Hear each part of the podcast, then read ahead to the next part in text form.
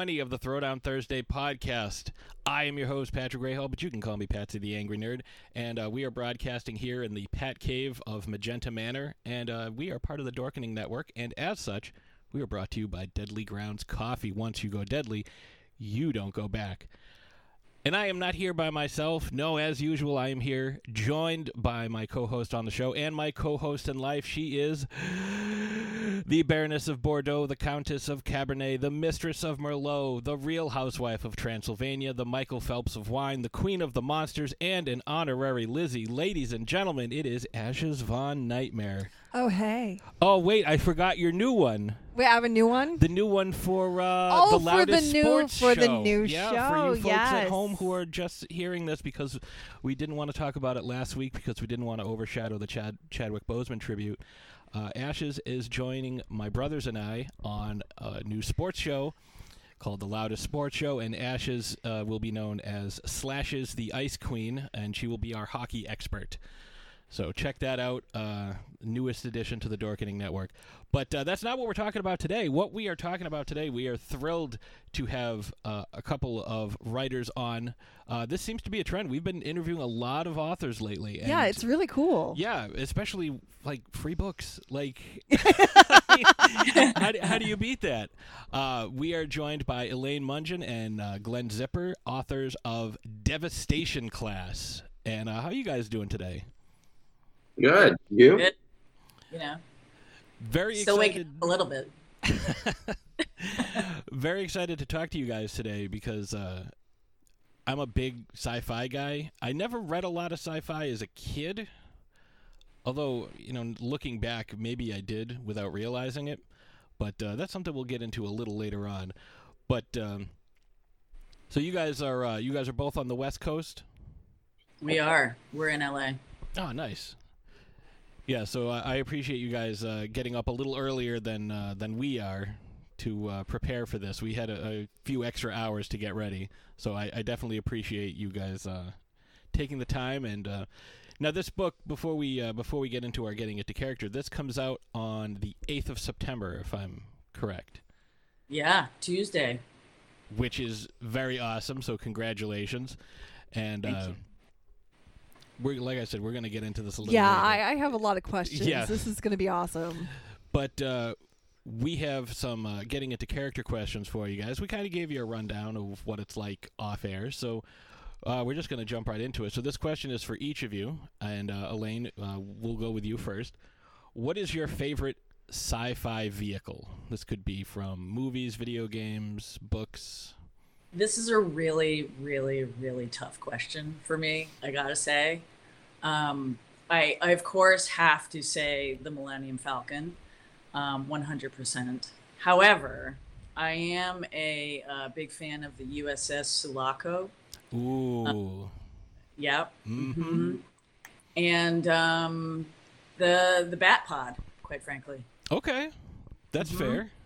hmm Sulaco's a good one. Sulaco is definitely. I don't think anyone has ever chosen that because we've asked that a few times, and I don't think anyone has ever picked the Sulaco.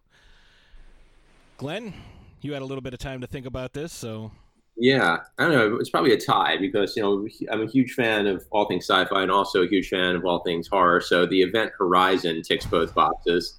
Um, and then, you know, from sci fi proper, I'd probably go with the Defiant from Star Trek. Small but packs a punch. And I just love how uh, uh, once Worf showed up on Deep Space Nine, he decided he didn't really want to sleep on the space station anymore. And he just slept on the Defiant every night. this was like his hotel room. that's I, I, I like that. I like uh, that's some solid choices. Solid choices. I appreciate that. So, my next question has absolutely nothing to do with sci fi and everything to do with pizza. I want to know what are your favorite pizza toppings? Oh my gosh, this is a really, really tough one. I don't know. I'm a big fan of. Uh, I like a. I, I like a nice mushroom. Um, and uh, and then like if I'm gonna go, if I want something like slightly sweeter, I'll go with just the classic margherita, but it's got to have the fresh basil. Oh wait, I got one more. Okay. There's a place. There's a place in LA called Pizzeria Mozza, and they have this incredible burrata and squash blossom pizza. Ooh. And that is the that's if you want to go for the fancy and you like you get it hot, but the burrata is cool and you mash it down into the crust and it's like just delicious. Now I'm getting hungry. pizza. Yeah. Yeah. Now, now I want pizza. you know, it's only it's only eleven o'clock here in LA, but you know, it's five o'clock somewhere. So I maybe I'll have some pizza next. Um, well, I would have said pepperoni uh, about nine months ago, but about nine months ago, I also became a vegetarian. So no more pepperoni for me. Um, I would probably go with garlic, onions, and uh, black olives. So no one's going to want to make out with me afterwards. Elaine, Elaine shaking her head. Just the at- garlic and the onions isn't enough to disabuse anyone of the of the urge to kiss me. The black olive stuck in my teeth will probably stop it I right mean, in their tracks. it sounds like a good combination. But, but yeah, I was saying, but the most important part is that sounds like a freaking good, like delicious pizza. So That's like my worst nightmare. She doesn't like. Here's a true story, and, and not to go off topic. It'll be quick. Oh, no, the that's fine. Elaine, Elaine and I, we might get to this at some point anyway, but we used to date. So before we became writing partners, we were a couple. We're not anymore because you know Elaine couldn't deal with how annoying I am um, anymore. But when we go out to eat, Elaine has so many dietary restrictions that and, and would torture waiters and waitresses to such an extreme that at one point I went on to Vistaprint and I had a, a little business card printed out with all of her dietary restrictions, so I could just hand it to the waiter. And that was the the smartest thing ever. I still have the cards. I still use them, and the waiters and waitresses, and the serving staff are so thankful every time. Every time I hand them the card, and normally I preface it by saying, "Please don't spit in my food," but here. Yeah, you definitely like. that's actually a really brilliant idea, though. Yeah, because Yeah. you're not like sitting there pointing like, "Oh my god, like I don't like that," and don't put any of this in here. Is this fresh basil? Like, ugh, like You just call it brazel. I didn't mean to say basil, but uh, We call actually, in your defense, we call it brazel in Los Angeles. so yeah, you're see, good. that's that's fancy. oh, oh, b- pinky up, fancy, huh? Yes, yes, yeah, yes. yeah. You haven't lived until you had the brazel. Basil's fine. Brazel better. That, that's only what you get when you're, you know, uh, uh, an LA hotshot. That's the, that's the only time you get the brazel. Because you would know. Everybody else, listen, you know, I did have a life before you. Look, if, you- if they, if they tell you they don't have the brazel, tell them you know me. That'll do it. That'll do it. All right. So next, uh, next question. You guys are uh, you guys are crushing these things. Um, if you could visit one planet completely safe, you could observe, you could go anywhere, you know, through, you know, kind of like the uh, magic school bus type of thing, where you can see all of it, you know, go to the core, you know, drive around for a while, you know, what planet would you want to go see? That, that's an easy one for me, man. I've been in pandemic quarantine for far too long, so I'm going with Rigel Seven from Star Trek: The Pleasure Planet. I just want to. I just want to party, man. I want to get weird. Let's do it. That'll do I'm it. on my way. Trans- beam me down now. Oh, I was, you know, I um I feel uh I feel less nerdy because like I wasn't actually thinking about uh, a fictitious planet. So, I'm just going to go like super basic and go with Saturn cuz like I think it looks cool. See, now I, I was I was actually thinking myself Europa Mm. because there's, you know, if you've ever seen the movie Europa Report, uh, it's the only I think it's the only moon that they're fairly sure has liquid water on it and could sustain life. So Mhm. that's that's Very what I want to practical. check out. Very practical. I'm Yeah. impressed. So Yes. like, there's there's no like less nerdy version of which planet would you want to live on, like just just to get that out of the way. There's no. I wish I had had more time to think about it. Well, be this is why we spring these on you because you want your first instinct. Your first. Elaine, we're not we're not going to make fun of you that the atmospheric pressure of Saturn Saturn would immediately crush you into and liquefy you, but Yeah, remember you can. You're you're gonna He be. said it didn't matter. Yeah, you're Yeah. completely safe. Nothing will nothing will happen. you you got the you got the force field around you. You're good. Yeah, you could Okay. stroll around the the the you know lead lead lakes of Venus if you'd like. Um, do you have another one? I do have another right, one. let's hear it. So, say you have a weekend to yourself and you could binge watch any TV show ever made. What show are you watching? And the weekend will last as long as the show. So if you have Time a show, is irre- we're we're in a pandemic. if you're Time like, is irrelevant at this, this point. all 30 seasons of The Simpsons, you can watch all 30 seasons of The Simpsons. Or 32, whatever it is now. it's a lot. You know, I, I don't know. I, I think a weekend would be enough for the show that I, I literally I was on a bike ride the other day and I was thinking of all the shows that I loved in my childhood, and the one that I have not watched uh, in, in a long time, and I do actually maybe I'll even start revisiting it this weekend is uh, V, the original V, Hmm, not the series, but the two mini series V and V: The Final Battle. that's a good one. That is a good one. This is a tough one for me, guys. I don't know. I I think I would I think I would rewatch Next Generation Okay. from the beginning all the way through. And and follow it up with DS9. And You know, and back- There's one other one that, like, I was talking to so many people I talked to have never even heard of it, and it's so good. And of course, it only lasted one season, which is The Adventures of Br- Brisco County Jr. with, Bruce Campbell. Bruce Campbell. Yep. Mhm. Oh, so good, so good. Oh, I think I would also do, quite frankly, Buck Rogers. Like that was like a show from childhood that I have not seen since childhood. I think that would be a good one. Okay. That is, that Like is Gil Gerard. Yeah. Yeah, what was the name of the robot? And he went, Twiki. Twiki, yeah. what was it? Twiki. Tweaky? Google it. Yeah. Yeah.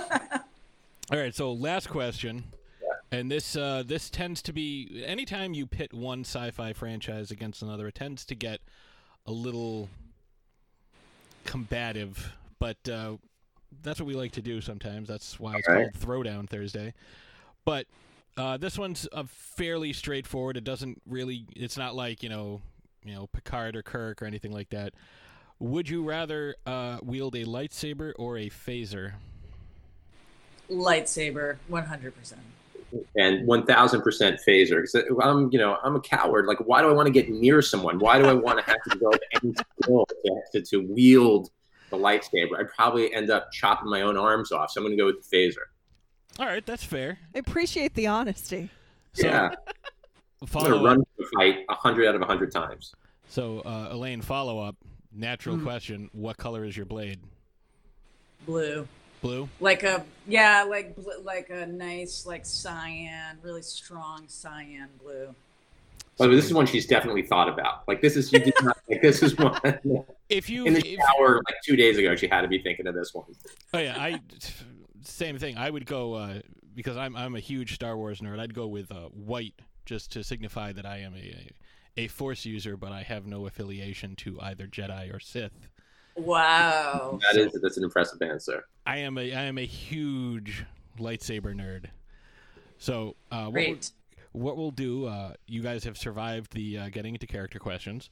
So what we're going to do is we're going to take a quick break, and when we come back, we will be discussing uh, Devastation class. So we'll be right back. Deadly Grounds Coffee knows how important your coffee is to you. Every batch is roasted to perfection with a unique special method that brings out the richest, deepest, smoothest flavor you'll ever find. We're coffee freaks too, and deadly serious about our brew. Just one sip and you'll know why we say, once you go deadly, you don't go back. It's truly coffee to die for. So when you're ready to get a little deadly, get online and order yours at getdeadly.com. It's coffee so good, it's scary.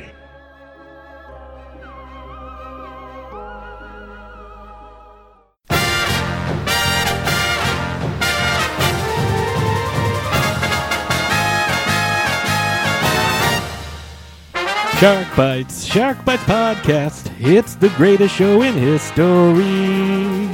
From the Dorkening Network, hosted by a nerd who's named Patsy.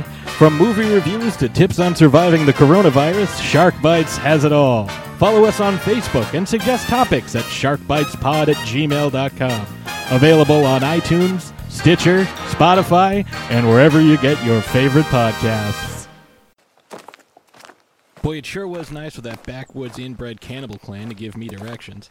If you ask me, they're a seriously misunderstood section of society. Hey, wait. What is that music? And what smells like hydroelectricity?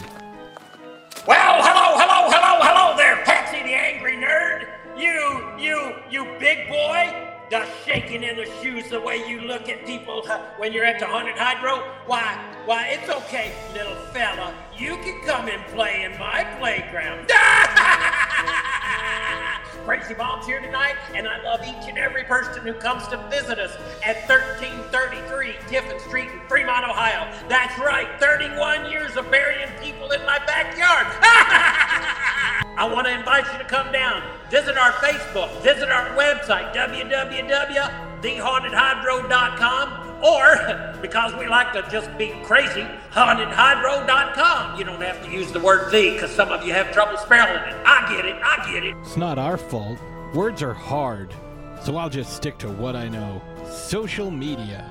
I'll follow you on Instagram at the underscore haunted underscore hydro and at facebook.com slash the haunted hydro. Well, I want to remind you, ladies and gentlemen, boys and girls, we are doing our 31st year. Make sure that you come down and see us. Sooner or later, you're going to be one of the few that survive.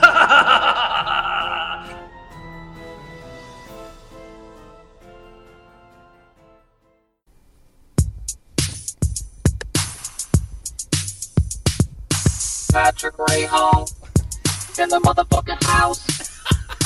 Patrick Ray Hall in the motherfucking house. Patrick Ray Hall in the motherfucking house. Patrick Ray Hall in the motherfucking house.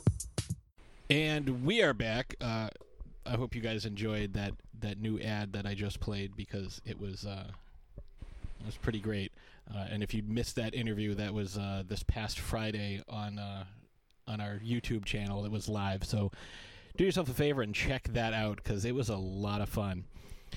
All right, so we are talking today uh, with uh, Elaine and Glenn about Devastation Class. And first, I want to say, Glenn, thank you for uh, preemptively following us on Twitter the other day. I appreciate that. Of course.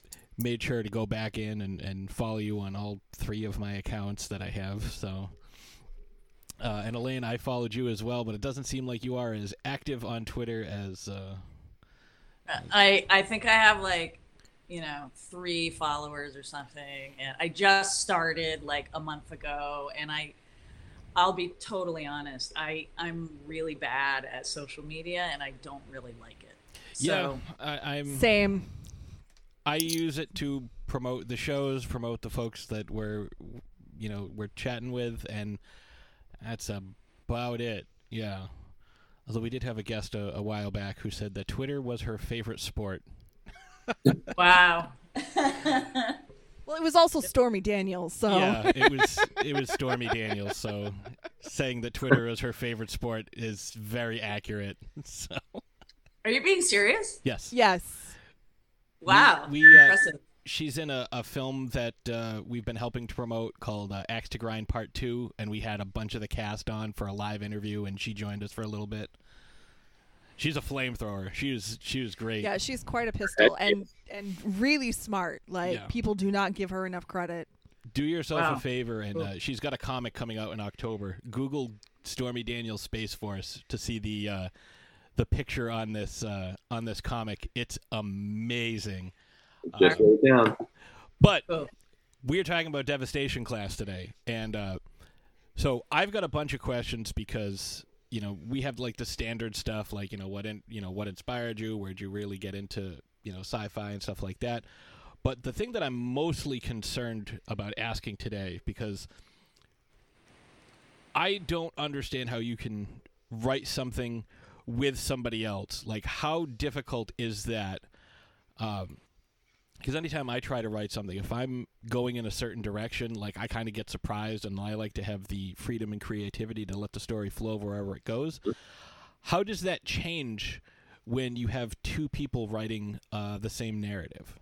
Not as much as you'd think, because people have this mental picture of us like sitting opposite each other at a table and sort of going, you know, page by page, and that's not really how we do it. You know, we we had um, an outline that we were working from you know, chapter to chapter. But then, depending on who felt like they really had a better take on a chapter and broken the story for that chapter, one of us would go off and write that chapter by ourselves, and then we'd slide that over uh, to the other person, who would then take the pass, review it, uh, make some changes, and then slide it back again. So there was a lot of back and forth that way. Sometimes one of us would go and do two or three chapters that way. Sometimes it was one chapter at a time, but it was never an incremental process. We were where we would um, sort of go back and forth from page to page because we, we, I'm sure we would have murdered each other if we tried that. Yeah. Yeah, I, w- I wouldn't have pictured that at all. Some people do. It's it's interesting, you know, and and uh, they just sort of imagine us, you know, sitting at a Starbucks somewhere, banging away on the keyboard. Like, where it's, I, the visual is like you're playing Battleship, where you have the two dueling laptops sort of opposite one another. Whoever Yeah, finishes, and there are, you know, I mean, there are writing programs that allow for collaborators to write that way, but we we've never written that way together. yeah, I mean, I would imagine something like uh, like a Google Docs type thing where you can add, you know, the uh, you know, like feedback and stuff. You know, you can put comments on like, oh, I like this section. You know, take this or change this, move it around. Um, did that kind of dictate how you guys uh, chose to do the POV narrative? It, well, there's, there's an interesting story behind that because the book did start as third person, you know, um, voice of God essentially, and uh, there was something that just wasn't working, um, and I was the one who was hanging on to that. And the reason that that I and, and originally Elaine thought that third person was was the best way to come at this story is because there's so much going on in this story at the same time. You're on the ship, and there are things that are happening on different decks. There are things that are happening outside the ship, and so like, how do you how do you get to all those places at the same time when you're in one person's head? And so, original instinct was to not be in anyone's head. But at some point, it was Elaine who had the idea to backtrack and and start rewriting in the first person, but from a multiple character POV. And I was very I was very resistant to that and stubborn and annoying about it. And at some point, we weren't that far into the book. We might have been seven or eight chapters into the book. And at some point, I just got so frustrated with her nagging me about it that I said, you know what? Fine, just go do it. Just go away, go do it. It's going to be terrible. Send it to me, and then I, you will see it's not going to be good. And then, you know, she went away for like a month. She sent me three chapters, and I started reading it angrily, like this is definitely going to be terrible. This is this is actually much better. And, uh, and so that's that's the origin story of the first of the uh, multiple multiple perspective first person. Yeah, because I, I found that to be uh, very interesting. Um, the uh, Song of Ice and Fire books are written similarly, where you get a uh, you know a chapter from a character's point of view, but it's you know it's third person, Yeah, so you don't know everything that's going on. Um, it's very similar in that. I mean, I got I got a little thrown off at first because I was like, "Am I? Did I skip a place?" Because you know you have the uh, the Viv chapter, and for some reason I thought I was looking at Roman numerals. Oh, I'm like, wait a minute, That's, that's- hilarious. That would be I'm like, that's not even a that's well, not even Roman that's not even right. Yeah. I'm like, that's VIV. That's not even a thing. Like, no. You know, it's- what's crazy though is that's actually a very like that makes total sense to me, and I can't tell you how many times. Obviously, we've read it. How many other people have read it? How many editors have read it? And no one has said that. I think it actually, I think you're actually smarter than most people. That's why your brain went there. I was just it was just weird. It was you know I was I was reading it and I was you know I was you know getting engrossed in the story, and you know I'm I'm enjoying the the characters and I'm like, wait.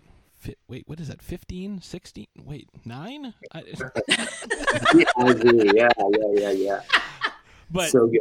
I I I uh I was like, "Oh, yeah. Yeah, no, no, that's not no." Vivian, Yeah. Vivian. Vivian, Vivian. Yes, it's it's not. I and I will say that you know I read stuff weird. Like the first time I read it, I read it uh, as Vixen for some reason, probably because of her na- last name. Oh, Um, that's oh, that's really funny. You I'm like, why come is up- their names rhyming? I'm like, oh, that's interesting. and I'm like, oh no, that's no, that's not it either. It's the, it's the ADD. It's the ADD and the fact that I wasn't wearing glasses. I probably should be wearing my glasses, but You I know what would help in. if you if, if you just take some medicinal brazel, That's write that right medicinal out. brazel. Yes, I'm gonna write that down. Medicinal brazel. brazel. It's legal now. Yeah. yes. yes. So Ashes, I know you have a bunch of questions you want to ask as well. I, I do. I'm, I'm uh, medicinal brazel. Um, so That'll be the episode title. yeah, probably. um, so my question to you both is: When writing these characters, did you put any of yourself into these characters? And kind of a second question, because you both know each other so well, when you were reading the other person's contribution, did you notice anything like, oh yeah, this is so typical of of, you know, like you you wrote this character this is something you would do. You're both smile like people who are listening to this aren't going to see this. Both of them have these huge grins on their faces. So It's because it seems like you guys. Okay, yeah, I mean, we spoke a little off air. You said that you, you know, had had dated for about eight years, and that's a really long time. And you guys seem to have this really great rapport with each other still. So, I mean, I, I'm excited to read more of this book because a, it's great, but like you guys seem to work really well together. So I just kind of want a, a peek behind the scenes a little bit.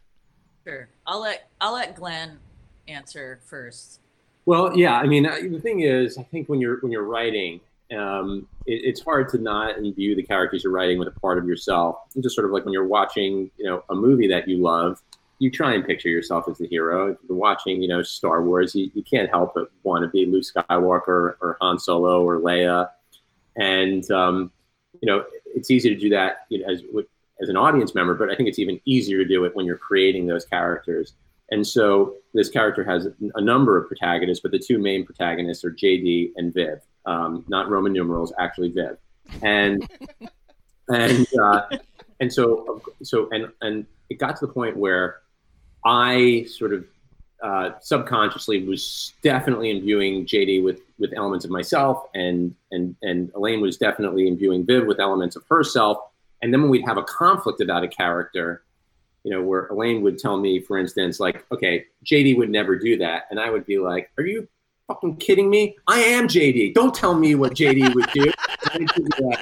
You're not JD. This guy is like an elite military cadet who could like climb a mountain in 15 minutes. I- I've seen you try and get out of bed and fall on your face. and so, and so we both did have to check ourselves and and and come to terms with the fact that while these characters definitely have qualities that we aspire to have, their best qualities we probably don't have very many of them, but we we probably have all of their flaws.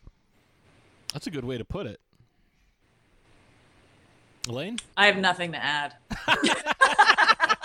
he he nailed it, and I don't I don't really need to contribute to that at all. I mean, it is it is true. Like I think part of um part of writing a character, especially when you're trying to create them from whole cloth, is you try to, you know, take a situation that they're in and think of how you would respond, but then kind of tweak it to kind of match the the personality of the character you're trying to create. It's like, well, oh, I would definitely, you know, pull out a sword and, and duel this guy. But it's like, but the character wouldn't. Oh. Exactly. You know, and one of the most interesting things that we came up against was, you know, we tried to also remind ourselves that not only were we not these characters, but like these characters were all, you know, for the most part, 17, 18 years old, and we're much older than that. And so we had to put ourselves back in the headspace of a teenager. And the, the choices you make as an adult are so vastly different than the choices that you make as a teenager. And when we were sending initial drafts of the manuscript to our editors, we got back some notes like, well, why would they do this? It's a stupid decision. Their emotions are overriding logic. You know, they're they're prioritizing friendship over their survival of you know of of you know, many more people than than just their their friends. And and we had to remind them and say, well, these are just kids, and they're not just kids making stupid decisions. They're kids that are being faced with life and death and death stakes. If they they literally have the weight of the world on their shoulders. If they don't make the right call, they may die, and humanity may end. So under those circumstances, kids are going to make some stupid emotional choices, and we had to you know really stick to our guns about that and get our ed- editors comfortable with the fact that these characters are not always going to make the right choices. And that's, I mean, that's fair with you know any other character as long as there's you know a logic to it, uh, Mhm. story wise. Yeah. You know, if you're not, if you're just trying to push the narrative forward by having someone make a, an insane choice, Mhm. you know, that's not what you want. Right. So, you know, going through this, I can definitely see uh, a little bit of, uh, you know, Starfleet Academy type uh, influence. Um, so, what what kind of stuff did you guys, you know, read and watch when you were younger that kind of contributed to your experience and, uh, you know, kind of uh, influenced this uh, this particular book? there's one big one. Um, everyone goes to Star Trek, and that's of course it's understandable. That certainly influenced the book. But the big influence was a movie from 1981 called Taps, um, which had a bunch of no-name actors in it at the time, who then went on to be uh, Tom Cruise, Sean Penn, Timothy Hutton, Giancarlo Esposito, long before he was Gus Fring. And that's a story of these military cadets whose academy is going to be torn down to make way for some needless condominiums. And because the the academy is so inextricable from their identities and they love it so much they just can't bear the idea of the academy being bulldozed so they actually mutiny and take over the academy and they won't let the construction crews in and eventually they have to go up against the actual military to defend the academy. And it was just something that we both latched onto in a, before, long before we, we knew each other and we loved that movie so much. And if you haven't seen it you should definitely check it out. Um, but that was really the core inspiration. Interesting. And I should add, I'll add that um, when Glenn and I first met, literally on our first date, we bonded over our our common uh, uh, nerd status, and uh, our first date actually morphed into a an overnight binge of Battlestar Galactica, the Ron Moore version. Good choice. Yeah. So, um, what was your your first introduction to sci-fi? So, if those were your biggest influences, what were your what was your first real introduction?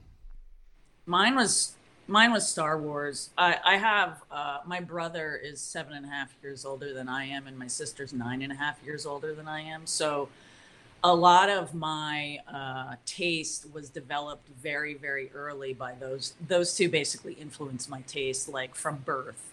Um, so Star Wars was huge in our house. You know, my brother had the poster on his wall and the bed sheets and the action figures, and so I like grew up as a toddler like playing Star Wars and like I I re- recall being Princess Leia for Halloween in like the first grade or something. Like I I was obsessed with Star Wars as a kid.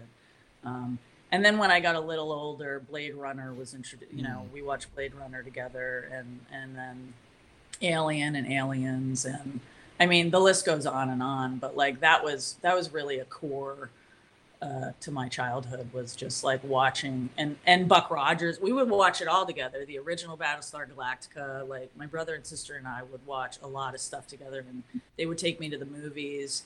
When you know I was probably way too young to see half the movies that they introduced me to, so It's that was way it that was huge. That was huge for me. I think for me, um, you know, there, there's sort of two columns of influence um, dating back to my childhood. We had one of the first VCRs that, that, ever came out, sort of the top loading VCR. You, you almost had to like stand on it to close it. And we only had three movies. We had Star Wars, we had the Rocky Horror Picture Show, and we had Superman 2. And so I would watch those movies on a loop. But even like the cross pollination of Star Wars and the Rocky Horror Picture Show, I'm sure warped my mind forever um, and explains why I'm so weird. And then, um, you know, we had early HBO, and this was before there was endless, infinite amounts of content. So they only had so many movies, and they would just show them on a loop. And I just remember films like uh, Escape from New York, uh, Big Trouble in Little China, those, you know, The Thing, sort of all things John Carpenter, Halloween.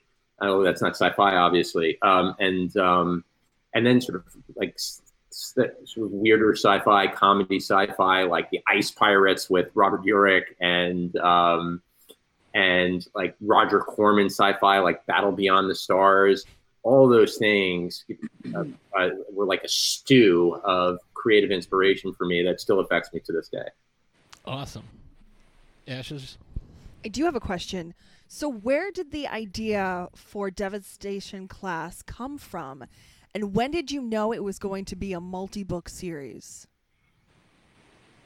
Well, pretty early on uh, in our dating, I think it was like a year in or something, we decided that we would collaborate on something together just because we we were such fans and we were constantly like watching things together and and reminiscing over the old stuff that we both loved and and uh, the kernel of the idea was uh, teenagers in space um, and then and then as glenn said we started talking about taps and and that really was a, a key influence for us um, i yeah And then in terms of the, the trilogy, this actually started out because we're we both work in film and TV, um, and so that influence came to bear originally. We're like, all right, well, this should be a TV show. So we wrote the pilot. We wrote, I think, three episodes in total. We wrote a first season Bible, and we showed it to some of the fancy, cool people we know in film and TV, and they were like, "This is great," but like they didn't do anything. They, you know, we were hoping someone would open a door, and Mhm. that's a common thing. You know, people will read your stuff and they'll give you encouragement, but to actually open doors for you, there's very few people who will put themselves out on a limb like that. So we were just sort of languishing with this story. And Elaine has a friend who is an artist that does cover art for novels, and Elaine suggested we give it to him uh, as a fanboy read. Yeah, I just wanted like a non industry fanboy read, like because a lot of the people, most of the people we had given it to were all in the industry. So I just wanted to like, hey, do you think this is any good as a fan? and he and he read it and like there's, a sort of a long story there that probably is is um, too boring to tell but um, that got us down the road of writing it as a as a novel but we had created this big universe that couldn't that was a tv show that couldn't ever fit in one book so that's how um, we it, it occurred to us that really the only way we could tell this story would be as a tri- trilogy Now, had this been made into a, a TV show, you know, and uh, you know, I, I would imagine that you would have the characters would you know progress and you know age as the uh, adventure continued. Mhm. Did you have uh, anybody in mind that you were like, oh, this, you know, this should be Viv, this should be JD? You know, the, the only one I remember us talking about um, was actually not one of the teenage characters. It was Captain Marshall, JD's dad, who's this, you know, he is the end all and be all of his sci fi spaceship captains. And for whatever reason, we, we both saw him as John Hamm. Yeah. The other thing uh, we can say though is that the character of Fuller was inspired by Dave Grohl. Yeah, that's right. That's true. Okay. See, I Mhm. was I was looking That's at That's really uh, interesting. Yeah, I was looking at Marshall as kind of like uh, Dennis Quaid in Pandorum or Inner Space. I like John Hamm better though. I know you do. I, just I saying. met John Hammond. I could tell you if you, I mean, you. Sometimes you meet these people, and and unfortunately, they're they're not as handsome as they are on TV, and and it, I, it pains me to tell you that he actually is even more handsome in person. Really? It's really, it's really annoying. Yeah, really annoying. You know who else is super handsome in person? Dave Grohl.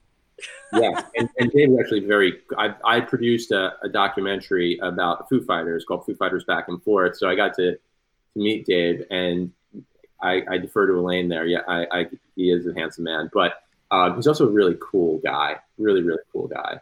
I met him. I, I, I was able to meet Dave Grohl on uh, The West Wing in the last season. We did uh, an episode where um, the Foo Fighters came and, and played like a I don't know some campaign event or something, and uh, like the convention or something. And uh, I just remember like I, I've only gotten super nervous meeting uh, two celebrities. The first one was Harrison Ford Okay. Understandable. Yeah. that I was like, I literally, I'm not gonna lie, I cried after I met. I walked, I wa- I turned away, and like tears started streaming down my face. I was so like You freaked like out that. and I- I amazed, did, like yes. couldn't believe it. And then Dave Grohl, I got super like I got I just suddenly became like this anno- like fangirl. We were in the craft service trailer, and I was like, I I could I was kind of speechless. Like I was just so nervous to talk to him. Glenn, did you He ever was have a, super kind. you ever have a, a a fanboy moment like that where you were just like, oh my god, I met this person and I can't believe I'm meeting them? Yeah, I don't can't tell this story without name dropping, but That's fine. oh well. Oh well. I actually um, got to know um, Pierce Brosnan a little bit Okay. through and he and, and um, his wife and I and some other partners are, are trying to put together a, a music documentary, and he invited me over his house for um, for Fourth of July a couple years ago, and I was out there in the backyard, and this unassuming guy was sitting next to me on a bench, and we started talking, and I said, you know, I'm Glenn. He goes, I'm Nicholas, and I said, Nicholas. I'm looking at him, I'm like Nicholas, and he goes, Meyer. I'm like, oh, you directed Star Trek to the Wrath of Khan and Somewhere in Time, and you know, and he's like, and he was just so flattered that I knew who he was, and I was like, and I was just like, gosh, I just please, I got to get out of here because if he says anything stupid or annoying or politically incorrect or in opposition to my mm-hmm. views, it's gonna it's gonna just scar me for life. But he, he didn't do any of that. He was a lovely man and and and, and so smart. It was intimidating. I felt very stupid after leaving that party. Yeah, Ash, you've had one instance where you've met someone and cried afterwards. Yes, yes. I, I had the opportunity to meet Tim Curry, and Ooh. it's tied for one of the best moments of my life, and I, I couldn't help it. I mean, I, it was a meet and greet. I paid to meet him, the best money I've ever spent in my life, and it was it was where I, I, I cherished every second I was in just just basking in the glory that is Tim Curry. He's he's. I can give you I can give you a little bit of a spoiler that will probably make you happy. It's not about the book, but we're currently um, developing a documentary about Clue. Ooh. really. and uh, that will you know about board game about the movie and um, i can't tell you who but there's a very very um, very very famous uh, marvel uh, actor that is producing it with us. So um, we look to uh, we look forward to letting the world know about that one soon. Excellent. Uh, I've I, you know, I would be remiss if I didn't say my my story where uh, the one person I've ever like like really got like I managed to hold it together fairly well, but uh, Bill Murray, uh, his his uh, his son went to the boarding school where I worked, and his son liked me and wanted to introduce me to his dad. So uh, I met him. He's a lot taller than you'd think. Mhm. Uh, super nice. Signed Ghostbusters for me. Signed a bunch of stuff for me. Like just Uh, that's so okay so you have a bill murray story you know i produced a film called the bill murray stories oh, interesting. and the whole, the whole film is about um, all of these Bill Murray stories that are out there in the world, and some of them are so astoundingly awesome that you they can't you're like they can't possibly be true, but the secret is they're all true. Just about all of them are true, and even more astoundingly, many of them have been caught on film. And the director is a guy named Tommy Avallone, and he he just embarked on this mission where he wanted to check this investigate to see if these things were true and he wanted to meet bill for himself and so the whole movie is him going on the journey sort of following in the wake of all these stories and confirming them then also chasing down bill i won't say if he actually does meet him but that film's on netflix it's called the bill murray stories I'll have to check Oh, it yeah, out. we'll have to check that out. That sounds fantastic. Yeah, it's it, it, there was like some weird aspects to it. Like I ended up driving as a rental car at one point, like from a lower parking lot to a higher parking lot because it was cold in October. But back to Devastation Class. Where did the name come up, come from? Like I know, uh, you know, I know you explain it in the story, but you know, where did you guys come up with the name? Well, the, the original title was called California, and after the ship. Mm-hmm. Um, but it became pretty clear that that was not necessarily going to sell any books. Yeah, the title is very important when it comes to and Devastation Class definitely grabs your attention more than uh, California. well we you know like we, we have um a real we take a real shine to any titles that have a double meaning Mm-hmm. um, you know, uh, and there are examples of you know films I've worked on, um, numerous examples that have titles like that, um, and so we were looking for something that that hewed towards that sort of same thing, and they're on a devastation class starship. It's the it's the most badass of badass starships you could ever hope to be assigned to, but there's also this group of cadets who ultimately end up at the center of the story who because they're um, a bit you can you could accuse them of being a bit um, as accomplished and as elite as they are. They also are a bit fucked up. And due to a certain incident that gets covered in the book, every incoming class of, of cadets gets a nickname.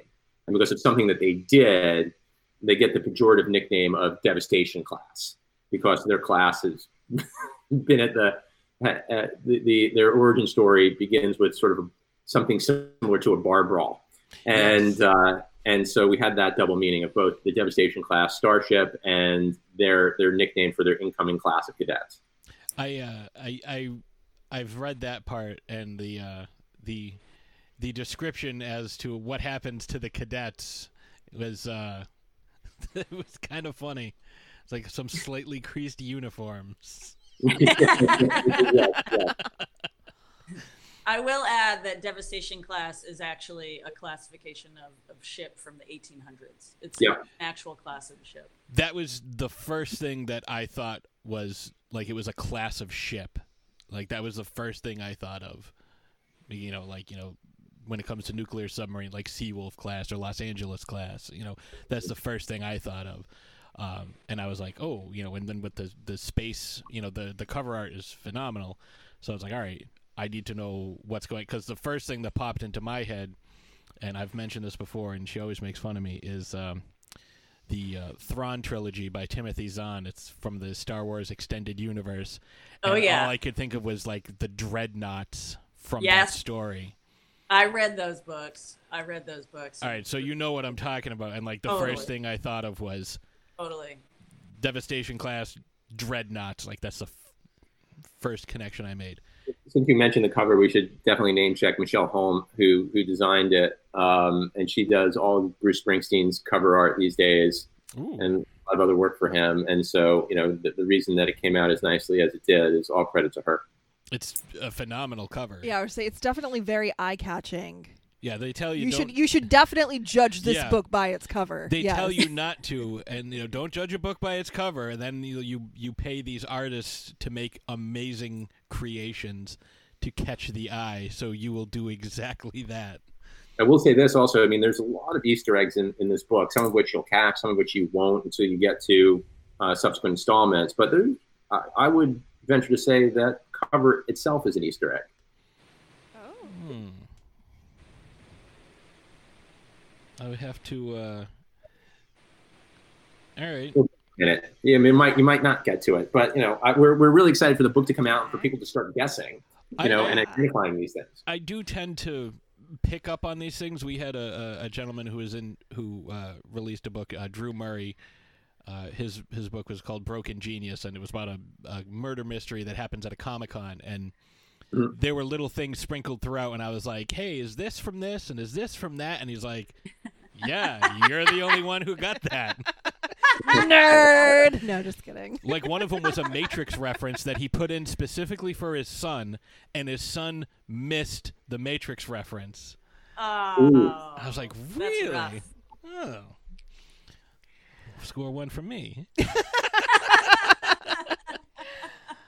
So I'm a little interested to know more about the alien race that's mentioned in the book. Where did it come from? Where did this idea of this alien race that is different from other alien races that we've seen in other sci-fi genre stuff? You know, that's one that's really tough to answer without giving you spoilers. Okay. Um, and I will say that you know they are. You know, if you were to combine the um, you know the Borg with the um, the Dominion with the you know the Empire and sort of all the the the worst baddies that you've ever encountered in, in sci-fi fiction. You know, we tried to make the Stasi um, sort of all of them rolled into one. Um, but when we get to subsequent installments of the trilogy, I think their origins and their motivations are going to surprise a lot of people. Very interesting. Now that's definitely got my uh, my wheels yeah, turning. my, my, I, my w- I, interest is piqued a little more. I do want to say um, one of the parts that I really really liked was uh, I think it was like the fourth or fifth chapter, and it was the first uh, non JD and Viv chapter. The um, the debate class. Rico, Yes. The uh, you know the the the discussion about good and evil and intent and all that like that was really well done so i just i just want to compliment you guys on that Thank particular uh, interaction because it's one of those like you know everybody's the hero of their own story you know Right. no one ever thinks that they're the villain i mean Yeah. very rarely like the joker knows that he's the bad guy and what he's doing is bad but you know generally when you have these two competing factions um, especially in the, the situation that we find ourselves, uh, our, our heroes in the beginning of this, um, there's a reason that there was a a sympathy for this outside force. So the next thing I wanted to ask was when did you guys start writing this and did any particular climate or incident in the world kind of uh, affect the direction of the story? it's hard for us to say exactly when we started writing the book proper because it started as something else, right? So if we were to say that if we were going to include the time when we were writing the TV series and we were writing the, the episodes and the Bible, you know, arguably it was eight years. Um, but if we're just talking about the book proper, it's probably something more like four years.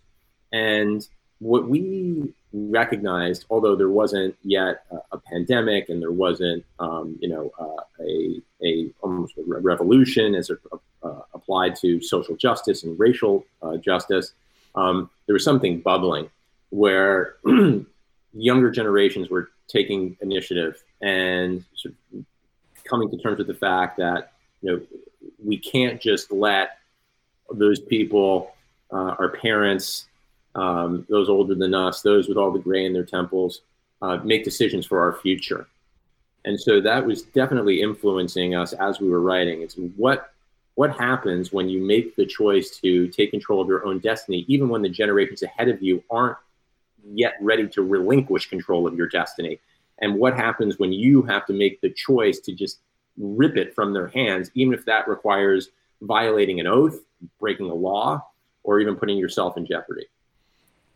Yeah, I think I definitely.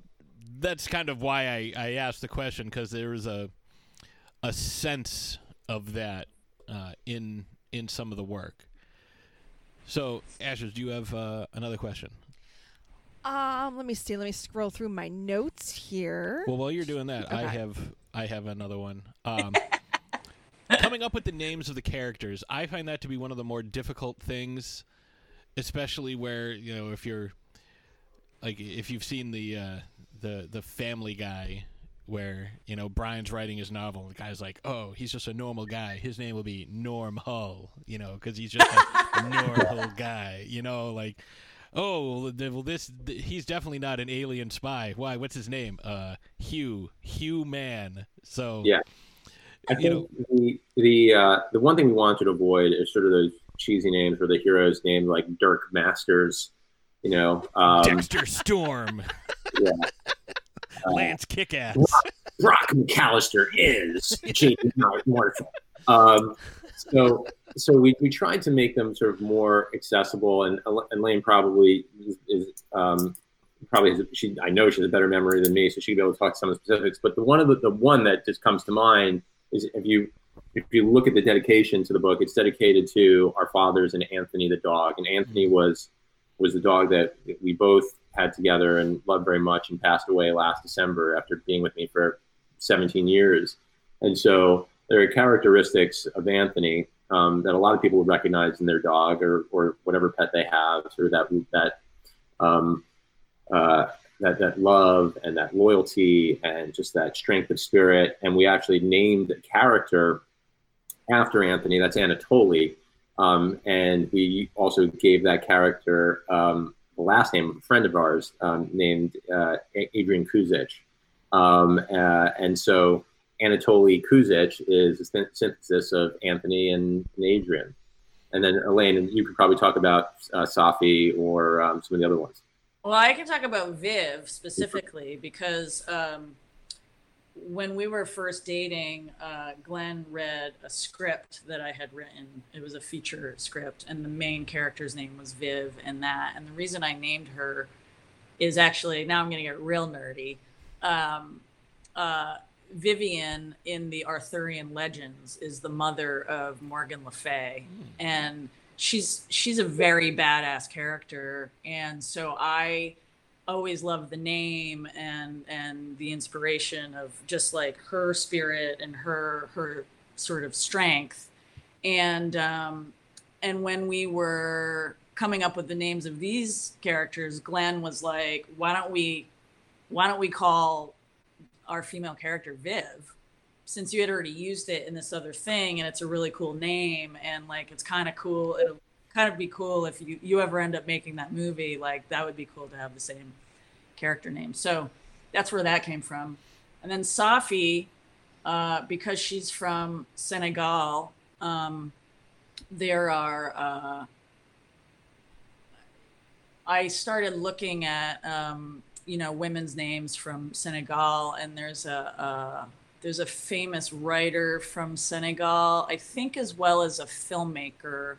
Uh, they both have the first name of Safi, so I thought that would be cool to give her that first name. Um, everything else, we just kind of like decided. Like Nicholas really feels like a Nicholas to us, you know. Um, I get you. yeah. Was there anything that you did to get yourself in the headspace for writing specific characters? A lot of cocaine. A lot of cocaine. um, No. Oh, and I should add the last name of um, the last name of Ono is actually um, my cousin's last name. Um, yeah, we just kind of pulled from all sorts of places, but I'm sorry. Uh, in the headspace, I think it was just headspace. you know, we just immersing ourselves in sci-fi, trying to pull inspiration out of some of our our favorite films and TV shows and books, and you just sort of start living in that universe, and by osmosis, that inspiration just leads into you. Yeah, and also wanting to have, you know, a nice sort of array of cultural backgrounds and, and places where our characters are from. We wanted to really make it like a, a sort of a broad spectrum of, of people coming from all different places. Sort of like a uh, like a Starship Troopers type thing, where you know it's like a or or Star Trek again, you know, where it's like a unified like one Earth type, uh, you know, defense force, for lack of a better term. Yeah, I mean that was always something that appealed to me about um, sci-fi like that. You know, the the hope that once we get that far into the future, that the petty politics and differences that divide us will no longer be an issue. And instead of having all of these conflicts from within, we'll only have to deal with the conflicts from without. Uh, and so, I think you I think you've got that that right. And also, we we made a very conscious choice to not very specifically describe the character's physical appearance. That goes back to what we were talking about earlier in terms of like, do you see yourself in these characters? Well, yes, again, we do, but we want you to be able to see yourself in these characters.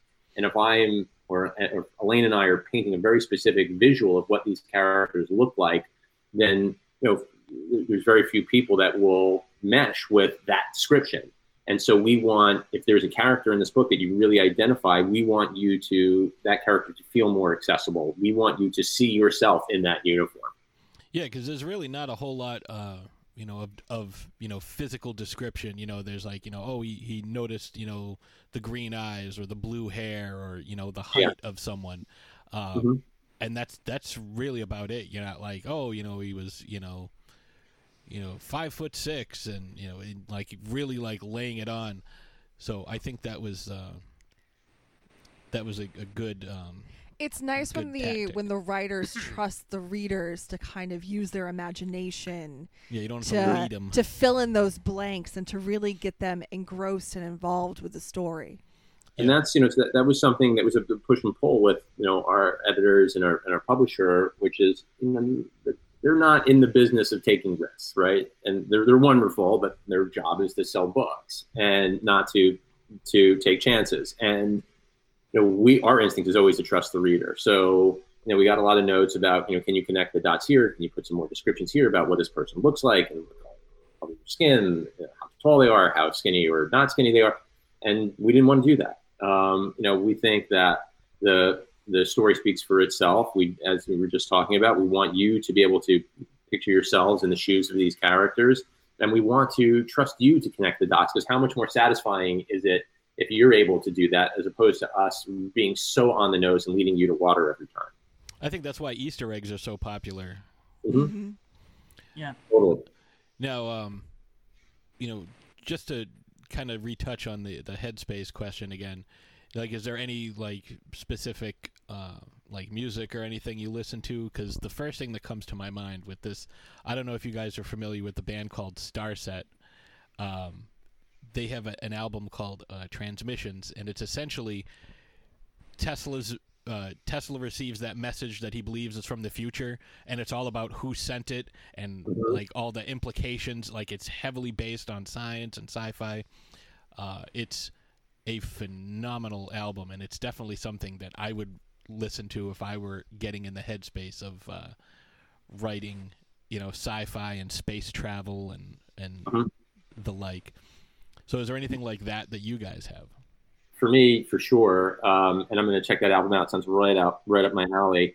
Um, there's there's an art there's a there's a musician by the name of Starcadian that you should Google, and he's influenced heavily by John Carpenter and all things synth. And we actually did an animated cover, uh, an animation animated version of our cover, and we reached out to him, and he um, created the, the thing only lasts about 10 seconds, but he did some music for us for that. And you know, being in that sort of synthy space, but also having it imbued with, you know, what we love from you know, our favorite movies back in the '80s, like you know James Horner and Mm. Alan Silvestri, like Back to the Future, that sort of stuff. And so I I listen to soundtracks almost every day when I was writing it. How about you, Elaine? Yeah. Um, um, there's a specific composer that I listen to a lot when I'm writing, and um, and now I'm. Uh, it's um, Johann Johannsson. Okay. He unfortunately died in the last couple of years, but um, Denis Villeneuve worked with him a bunch, and um, he did he he did um, he did the music for Arrival and um, a bunch of other huge movies, and his work is awesome. Um, and then also, I'm embarrassed to say I don't remember her name. The woman who who did the Joker um, soundtrack. Uh, her music is Oh, really totally. cinematic and beautiful, and I listen to um, I listen to her stuff a lot. And then yeah, and then also, you know, just some of the some of the classic stuff from um, even even I'll I'll throw on a little John Williams every now and then. I'm not gonna lie. You know? Oh well, yeah. Although I will say that eh, as you're listening to, uh, oh yeah, I couldn't, I couldn't pronounce this name. Uh, I just yeah, Hilder up- Hildur Hildur, um, the woman who did the Joker. Yeah, uh, I, I, there's a lot of. Uh, score. It's gonna be awkward if he listens to this. How I would- know her I first would- name is Hildur, Yes, and we don't know how to pronounce her last name without butchering it. yes. uh, There's a lot of uh, accent marks with which I am unfamiliar. She's from Iceland. I was gonna say it seems like a Scandinavian name. Yeah. Uh, but yeah, the, with uh, with Williams and stuff. Although uh, certain certain folks tend to have similar. Like I just uh, rewatched Dick Tracy for the first time ever. Danny Elfman, right? Yes, but it was very. If you closed your eyes, you would think you were watching uh, a Batman sequel because it was. It came out right around the same time as uh, right in between the Michael Keaton films, and it was very, very Batman esque. Huh. How cool is it that Michael Keaton's coming back as Batman? It's the coolest thing I've heard all year. Flashpoint is a s is something that I've been waiting for for a long time in live action, and I cannot wait because it's going to be amazing. It'll be awesome.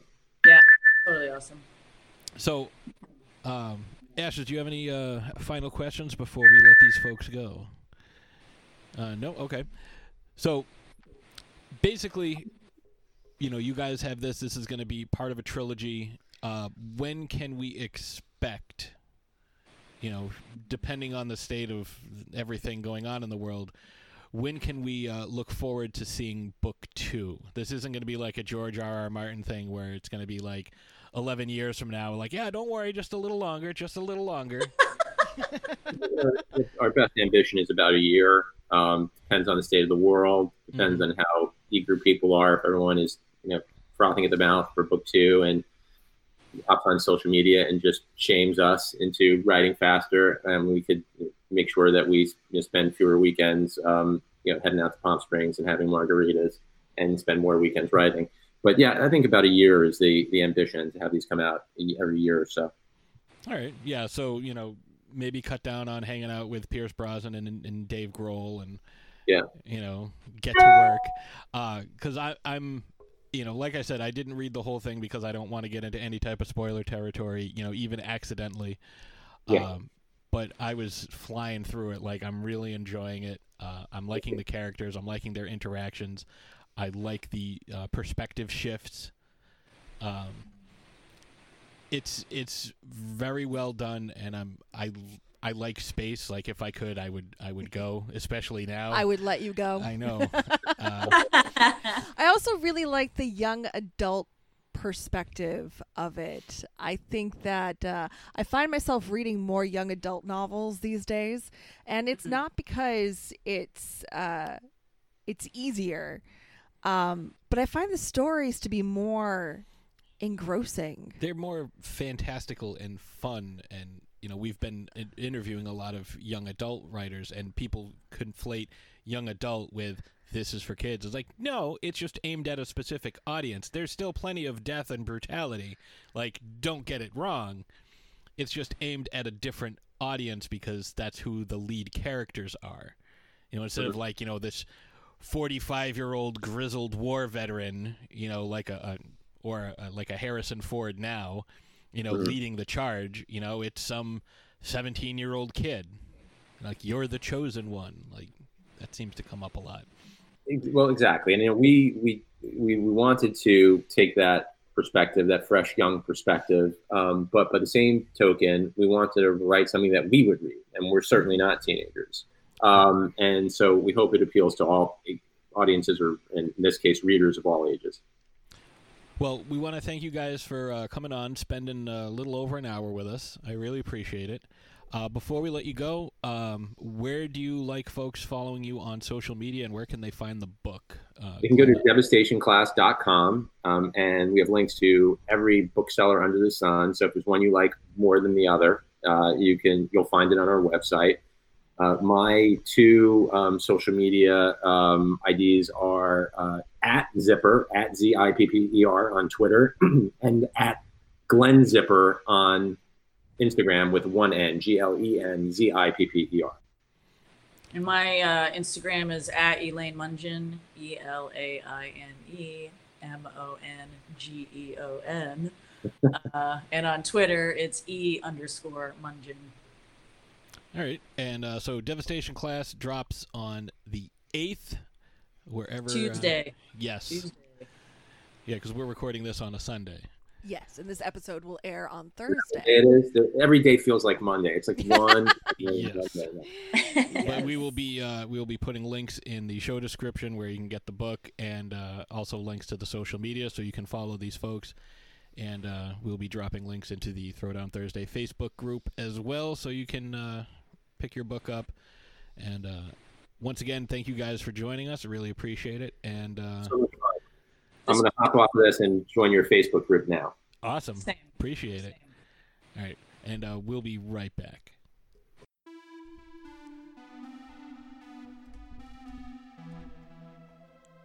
It's been 10 years. 10 years to plot and plan. And now, Debbie Wilkins is back. A decade after her killing spree on the set of The Bayou Butcher, Debbie Wilkins has returned to the spotlight. And she's getting the attention she craves. But will she bathe in glory or in blood? Debbie isn't the only one who's been plotting and planning, and when worlds collide, there's going to be a lot of collateral damage. Does Debbie have what it takes to stay on top, or will she end up on the cutting room floor? Debbie Rochon, Stormy Daniels, and Diana Prince lead a cast of badass women in Axe to Grind Part 2, coming soon. Support the Indiegogo campaign by joining the Facebook group, clicking the link, and choosing your perk. Want to be in a scene with Stormy? You can. Want her to kill you? That's up for grabs too. How about your face in the movie, or your artwork, or your own music? All of these perks and more can be yours. Support indie horror. Don't make Debbie ask you twice. On June 27th of this year, 16 year old Jack Weeks, excited to be out at the beach, ran to the water and dove in. But it was too shallow, and Jack landed awkwardly. He damaged his neck from his C4 through his C6 vertebrae. He was instantly paralyzed and unable to breathe. The quick thinking and fast action of some bystanders, which included some doctors, ER personnel, and everyday heroes who happened to be at the beach that day, saved Jack's life. Now he and his family face an uphill battle to pay for uninsured medical costs and the many changes that must be made to their home in order to facilitate Jack as he adjusts to this new chapter in his life. You can help by going to helphopelive.org backslash campaign backslash 17554 to donate, share, and learn more about Jack's situation. A link will also be in the show description. You can also choose to mail a check to Help Hope Live to Radnor Corporate Center, Suite 100, 100 Matsonford Road, Radnor, PA 19087. Make checks payable to Help Hope Live with in honor of Jack Weeks on the memo line. Anything you can do to help will be greatly appreciated by Jack and his family, especially his parents, Cammy and Kip. You might recognize Kip from his role in The Strangers and how active he is in the horror community and with our horror family. And now he's reaching out to us in the horror community as our horror family and relying on the kindness of strangers to help his family overcome this daunting adversity. Please share Jack's story and donate if you can. Thank you.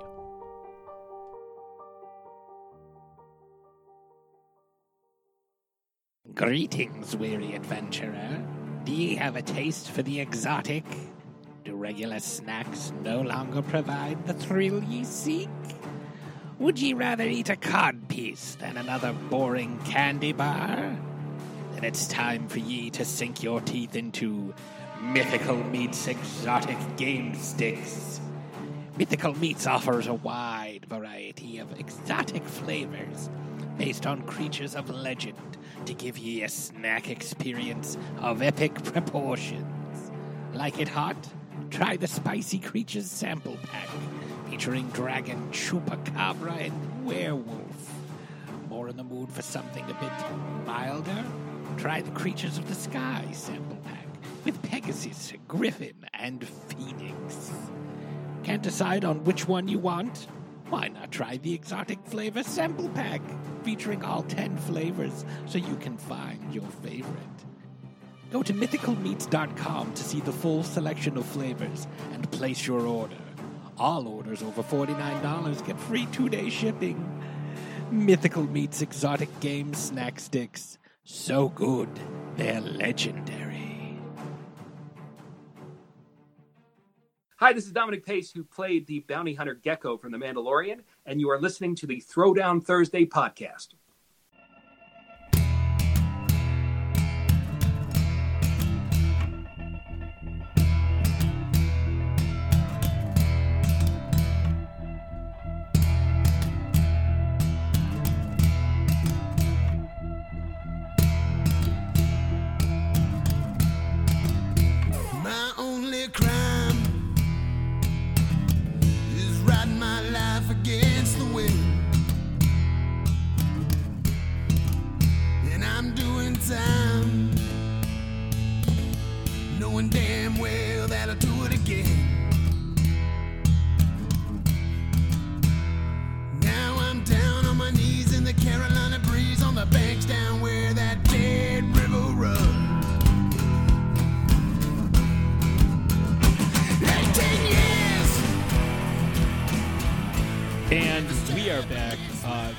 Folks were absolutely delightful, and uh, I can't wait for you all to check out uh, Devastation Class. Uh, we posted some links both on Twitter and in the Facebook group, so you can uh, you can actually join their Facebook group, and they have all the links where you can buy it in different places. You know, Goodreads or, or Amazon or Barnes and Noble. Target is going to carry it. Um, we were at Target yesterday. We didn't go because we're recording this Tuesday. So next time we're at Target, we're gonna have to take a look and see if we can see it. Yeah. Um, because they're gonna send us a copy. Um, but I also want to have one. You know, I I try to do that. Like if somebody gives me something, like I'll I'll sign it. Like Steve, when we first met Steve, he gave us a copy of uh, the Bone Eater King, and he Mhm. signed it for us.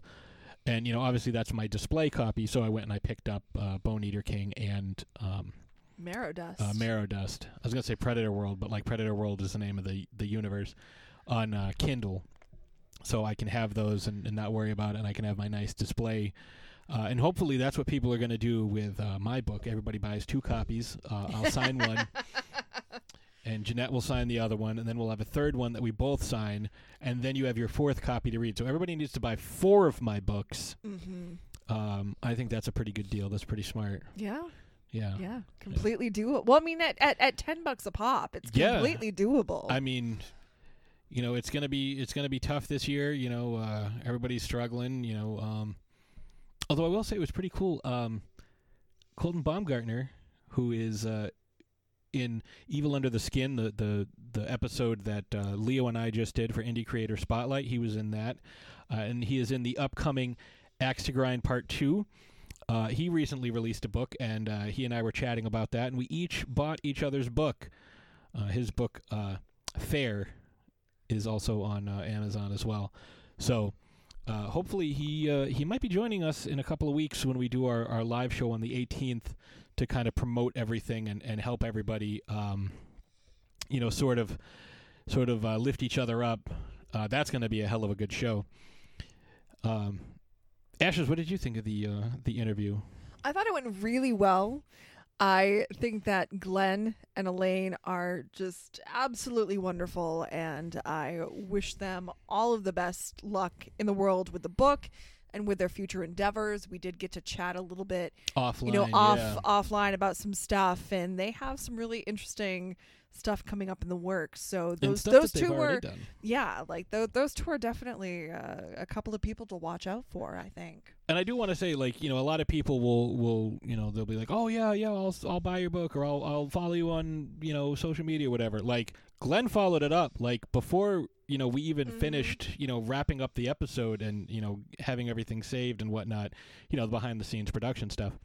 Uh, he had already joined Throwdown Thursday, and you know, now we linked up on Facebook, and you know. Uh, it was it was awesome. Like we had a lot of fun with them. It was great chatting with uh, uh, Elaine offline a little bit about you know because she's familiar with the area in which we live. She Yep. uh, grew up like a town over, so you know it was nice being able to chat with her about some of the stuff that uh, you know we had around here and talk a little bit about Lovecraft Country, which we just started watching. We just started watching season one of The Boys. We're a few episodes into that, so we're kind of bouncing back and forth, you know, catching up. So you might uh, you might see an episode from uh, one of those in the in the future. Uh, I don't know how long Lovecraft Country is going to go for, but I think maybe once that series wraps up, we do an episode on that. Especially because we're like five episodes behind at this point. Yeah, we we've watched one episode, but I am I'm hooked. I'm here for it. I I want to know. I have to know more at this point.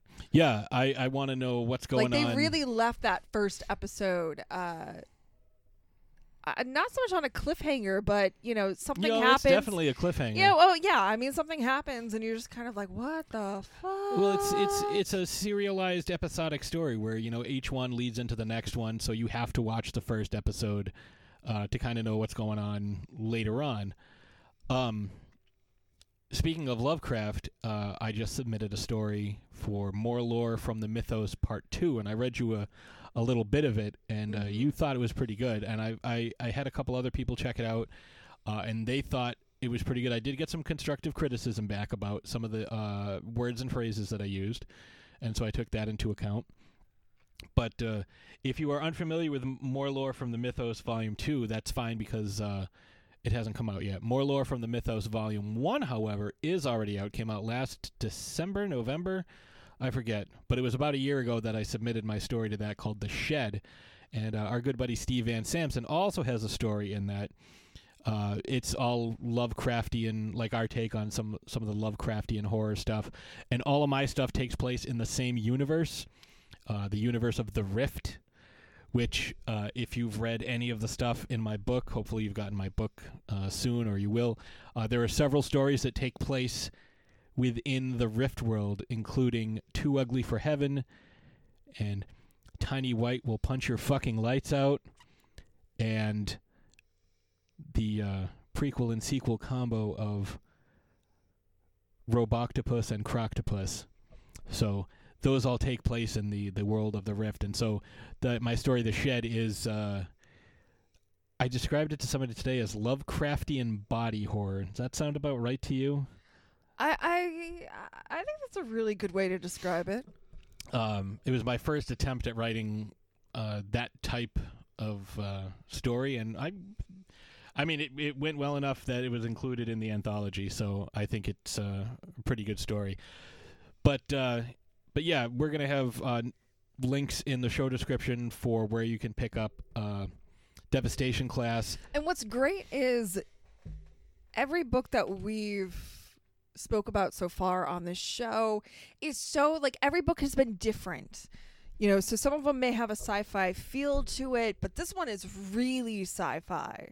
Yeah, I mean we've we've talked about um, you know how the the the story is like you know the hero's journey, and there was a great breakdown. If you got a chance to see the interview I did with uh, Chris Tadlock over at Source Point Press uh, last week, um, we talked about how there's really only eight stories that can be told. It's how you tell them, like you know if I if I describe to you, uh, you know, there's a young young chosen person living off, you know, by themselves, and they are suddenly thrust into a position where they have to uh, achieve greatness, where they are the chosen one, and they have this wise old mentor figure who is aiding them and assisting them and helping them along their journey. But something happens, and that wise old mentor figure uh, dies.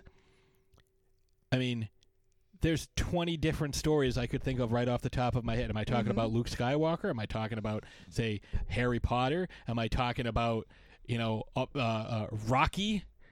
Like, Mm. you know, like Yeah, it's true. the hero's journey, and as you uh, like, that's a specific story. So, you know, you'll find that uh, happens a lot, and people are like, oh, it's the same story over and over again. It's like, yeah, it's just been the same story over and over again for fucking thousands of years. Like that's just the way it is. Like there's only so many stories. Uh, and we talked a little bit about it, and he he went into much more detail than I did. But there's only really like eight types of stories. It's all in how you tell them, and I think that's where you know some of the folks that we've been talking to over these past couple of uh, episodes. You know, with Hannah Howard and and um, you know obviously Elaine and um, um, Glenn and Marcy Kate Connolly Mhm. and um, Drew Murray. Um, these guys are all telling a, a, a, a their own type of story, and they're all very unique. You know, it's like, oh yeah, well maybe it's young adult fantasy, and a lot of young adult fantasy is the same. But you know, if you look at the Divergent series, it's different from the Maze Runner series, it's different from the Hunger Games series. Mm-hmm. You know, it's the same basic thread, and we see the same things. But again, it's the same as Harry Potter and Star Wars. You know, like I said, you, there's a, there's a lot of ways Well, to tell and- the story. Yeah, and every author is going to have a different voice, a different point of view. Mm-hmm. So that's what makes each story unique. You Yeah. know, we, we, you, you say this about podcasting. You know, nobody has your voice. Nobody has your opinions and, you know, nobody nobody else is is you. There's a million people that do what we do, but no one else has your voice. Right. That's what El Goro and Steven Scarlatta told me on like my third podcast ever, like fucking six, seven years ago. That was so long ago. It was a long time ago. Oh my god! Like galaxy far away. But I I must have said that phrase to a hundred different people a hundred different times and about a bunch of different things. Like, oh, I could, you know, we met that kid at at uh, Scarecon that was like, oh, I could never write a book. It's like you absolutely can write a fucking book. You absolutely can. And you know, honestly, like right now is such a good time to sit down and do something like that. Do something that you've always wanted to do. If you if if you want to take a stab at writing, absolutely do it. I'm I'm gonna do it. It's something that I've been wanting to do. I've been kind of toying around with, and I'm gonna Yeah. you know throw it out there. You And, know, uh, if you want to learn a certain craft or whatever, like Paint, now's a write, really draw. right. Like now's a really good time Cross to do it. You know, like what else are you doing? Learn how to shoot a left-handed hook shot from the foul line. Like Sure. whatever you want to do. Like just you know, try it because again, there's a million people that you know do things, and there's gonna be people that are better than you, and there's gonna be people that you are better than. But no one is you, Right. And that's what makes you special. That's right. You are unique, just like everyone else. Right. But no, like you know, talking about the writing thing, you know, the story that I'm submitting is a story that I originally wrote. Like I had kind of had like the bones to it. Um, it was a 60 page story that I was like editing and rewriting, and I'm look, I'm reading this. I'm like, holy shit, this sucks. This is fucking garbage. Yeah, but it's it's great because you get to see the the amount of growth that you've had. Like I I read some of that to you, and you were like, wow, that was really good. Like I really like the way you described these things, and like, you know, the stuff. You know, I, I as I'm reading it, it's like, the man had a green shirt. His hat was funny, and it's just like, and now it's like you know, you know his, t- his the the tattered rags that covered his torso, you know, uh, flapped in the wind and were the col- color of, you know, uh, sludge in the, the the morning mist. You know, it's like it's so different. Like it's it's. That know, would be a great perfume. Sludge in the morning mist morning sludge. by Calvin Klein. morning sludge. Number five. Morning sludge number five. But no, like you will if if you are uh, unhappy with what you do, keep at it because there is nothing that you can do that does not improve with practice. You know, if you're like, "Oh, I suck at this, I'm going to stop," and that was again something that I discussed on my interview. I was like, "Oh man, I am my ideas are fucking stupid. I don't want to. I don't want to write anymore." That was me in in uh, sixth grade. I was about 12 years old. It was 1993, and I was like, "I'm not going to write anymore. Like all my ideas are dumb and stupid and far fetched." So I started reading more, and I read a story by Stephen King called "The Mangler" about a haunted laundry machine that kills people. Then I found out they made that into a movie, and then I found out they made a sequel to that movie. So I'm like, all right, nothing that I'm going to write is going to be dumber than a haunted laundry machine that kills people. But again, it's all about how you tell the story. Like this thing comes to life because like there are specific, you know, uh, uh, uh, I don't want to call them spices. What is what's the, the like belladonna was one of the things that splashed onto this, you know, through and like dirt from the clothes that was from a specific place, and you know, a girl cut her finger, but she was a virgin. So like you're mixing all these things together, almost making like a potion. You know, all these things are mixing together, and that brings the laundry machine to life. But it's a fucking laundry machine that comes to life. Like it doesn't matter what your story is; it matters, you know, how you uh, progress and how the story is told. So that's really all I wanted to say about that. I figured this was going to be five minutes. It's been almost fifteen. So, anyways, if you are interested in Devastation Class, please check out the show notes. We will have places that you can purchase it there, uh, and and buy it if you like sci-fi. And don't be I don't want to say discouraged, but don't be um, put out by the fact that it's a young adult because it's a really great read. Right, and we talked about that. Young adult doesn't necessarily mean like, oh, and then the bad man came and everyone had ice cream and everyone learned a valuable lesson. It's like, no, like there are terrible consequences that happen. Like, you know, just reading, uh, you know, some of the other books, like people are dying, people are getting killed. Like, you know, you know, twin daggers. Like that's not going to end well because it's about dagger devastation class, broken genius. Well, broken genius wasn't really a. Uh, It was a a- young adult. It was a tech thriller. Yes. Um, but like some of these, you know, some of the shit that happens in Harry Potter, like people getting mangled by snakes dark. and shit. Like, it is fucking dark. yeah, it's there's there's dark stuff that happens in these. You know, um, all these stories have awful things that happen to them. But speaking of things that aren't awful, uh, what are we doing next week? So next week's episode is a little different. Yeah, it is. We're not going to be talking about characters, but we are going to be talking to a few gentlemen that are quite characters. They are definitely characters. One you will uh, you might re- remember from uh, way back when uh, Operation Dwight Lightning, and uh, possibly one of the greatest uh, uh, voicemails ever. Our buddy Nick Ferrar, who is the uh, lead yelling man, uh, and his friend Casey, who is the lead singing man for their band Hidden Figures and uh, Dan Horahan, who is the uh, director of their upcoming videos. So we chat with those three gentlemen about you know their band uh, and Dan's career and how he was able to help bring Nick and Casey's and the band's vision to life.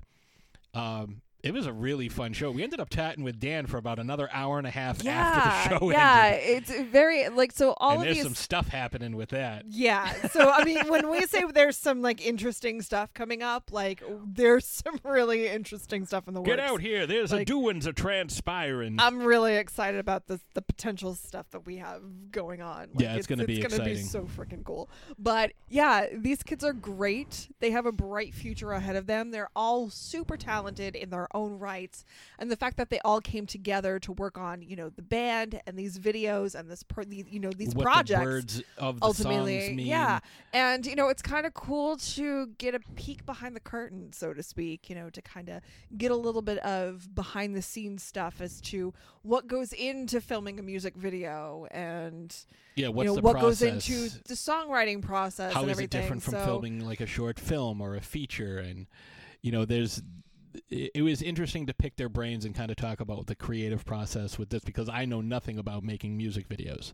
yeah so like i said a little different than our typical throwdown thursday episode but i think you guys will really enjoy it Yeah, plus we're gonna have uh, some sneak peeks of some of the music that uh, is gonna be up on their upcoming album. Some of the songs that are uh, going to uh, going to be made into videos. Uh, but I think with that being said, oh yeah, and we're also going to uh, give you another week on the uh, battle because if it's battle of the bands, we gotta we gotta have it.